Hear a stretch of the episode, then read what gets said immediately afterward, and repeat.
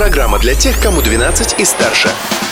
Колесо истории на «Спутник FM.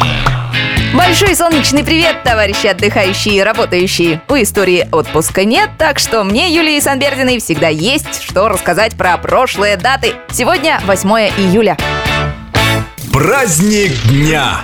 Всероссийский день семьи, любви и верности отмечается сегодня. Дата это связана с православным календарем, где 8 июля – это день почитания святых Петра и Февронии. В народе они считаются покровителями семейного очага и супружеской жизни. Интересные легенды про них ходят. Почитайте на досуге. А еще поработайте сегодня вместе со своей второй половинкой. На Руси считалось, что если в этот день купец отработает весь день в лавке бок о бок с женой, то это принесет его семье достаток. Еще одна приятная примета дня – Впереди 40 жарких дней. Надеюсь, это метеорологическое предсказание наших предков сбудется.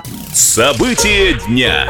Еще один праздник отмечается сегодня у нас в Уфе, а точнее отмечался. В 1886 году в этот день началось празднование 300-летнего юбилея Уфы. Горожане праздновали целых три дня. Устроили специальный народный праздник для мусульман. На Верхней торговой площади заложили каменную часовню в честь святого Александра Невского. Ее снесли в 1926 году. Почему в 1886 году отмечали 300-летие Уфы?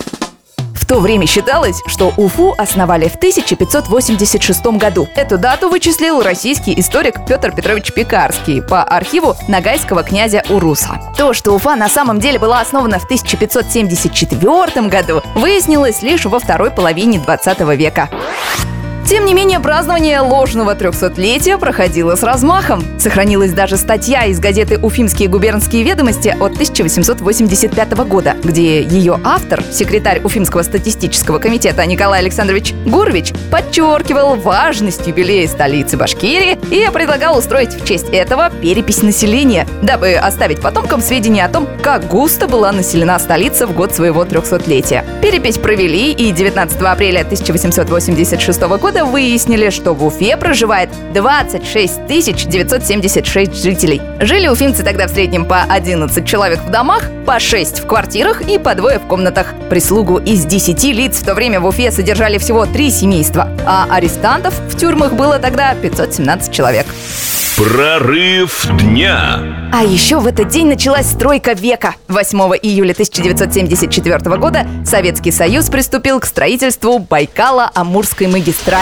Веселей, ребята, выпало нам Строить путь железный, а короче бам Железную дорогу от Тайшета до Советской гавани общей протяженностью 4300 километров 10 лет строили комсомольцы со всей страны, в том числе и из Башкирии. БАМ – последняя всесоюзная стройка, доведенная до конца и один из самых дорогих проектов истории страны. Его стоимость можно сопоставить с освоением целины и полетом в космос.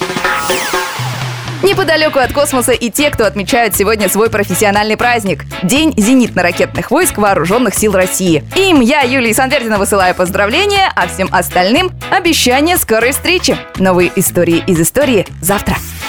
Колесо истории на «Спутник FM.